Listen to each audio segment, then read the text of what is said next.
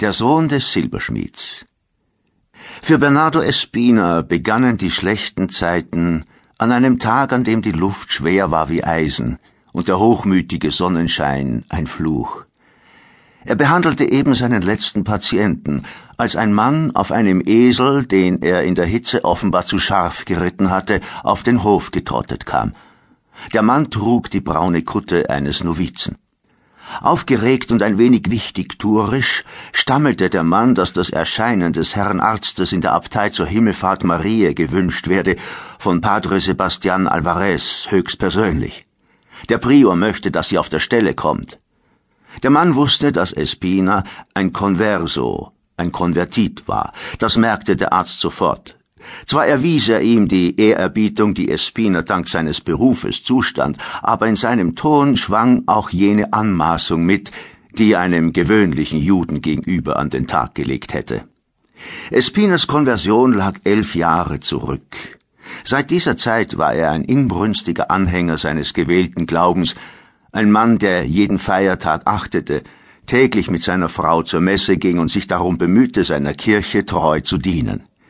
Jetzt machte er sich unverzüglich auf, um der Forderung des Priesters nachzukommen, allerdings in einem Tempo, das sein Tier in der Hitze der kupfernen Sonne schonte.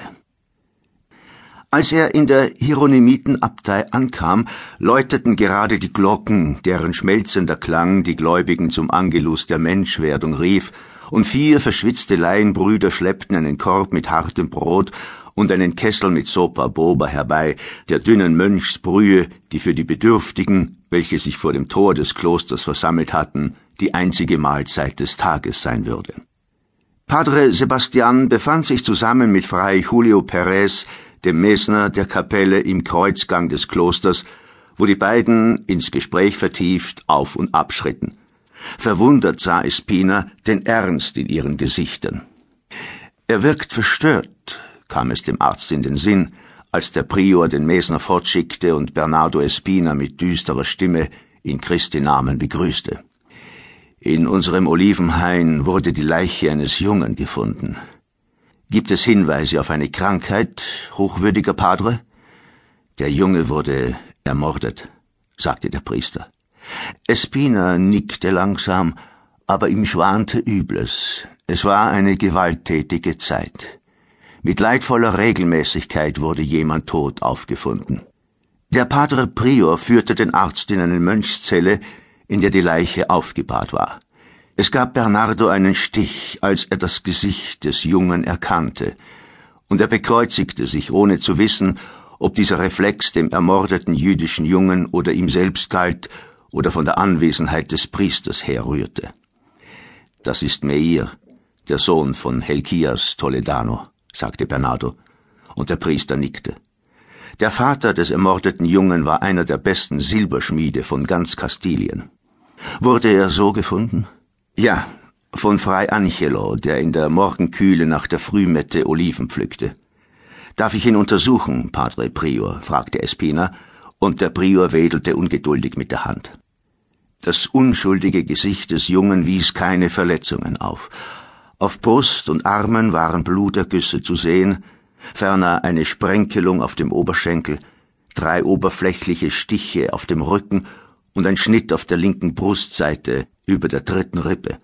Der Anus war aufgerissen, auf den Hinterbacken klebte Sperma und hellrote Blutstropfen auf der durchschnittenen Kehle. Bernardo kannte die Familie des Jungen, alles fromme und sture Juden, die jene hassten, welche wie er den Glauben ihrer Vorväter aus freien Stücken aufgegeben hatten. Nach der Untersuchung bat Padre Sebastian den Arzt in die Kapelle, wo sie auf dem harten Steinboden vor dem Altar auf die Knie sanken und ein Vaterunser beteten. Dann trat Padre Sebastian hinter den Altar und zog aus einer Truhe ein kleines Sandelholzkästchen, er öffnete das Kästchen und nahm ein Rechteck aus stark parfümierter, scharlachroter Seide heraus. Als er das Tuch auffaltete, sah Bernardo Espina ein vertrocknetes und ausgebleichtes Fragment von kaum einer halben Spanne Länge. Wisst ihr, was das ist? Der Priester schien den Gegenstand nur sehr widerwillig aus der Hand zu geben. Espina trat in den flackernden Schein der Votivkerzen und betrachtete ihn. Das Stück eines menschlichen Knochens, Padre Prior.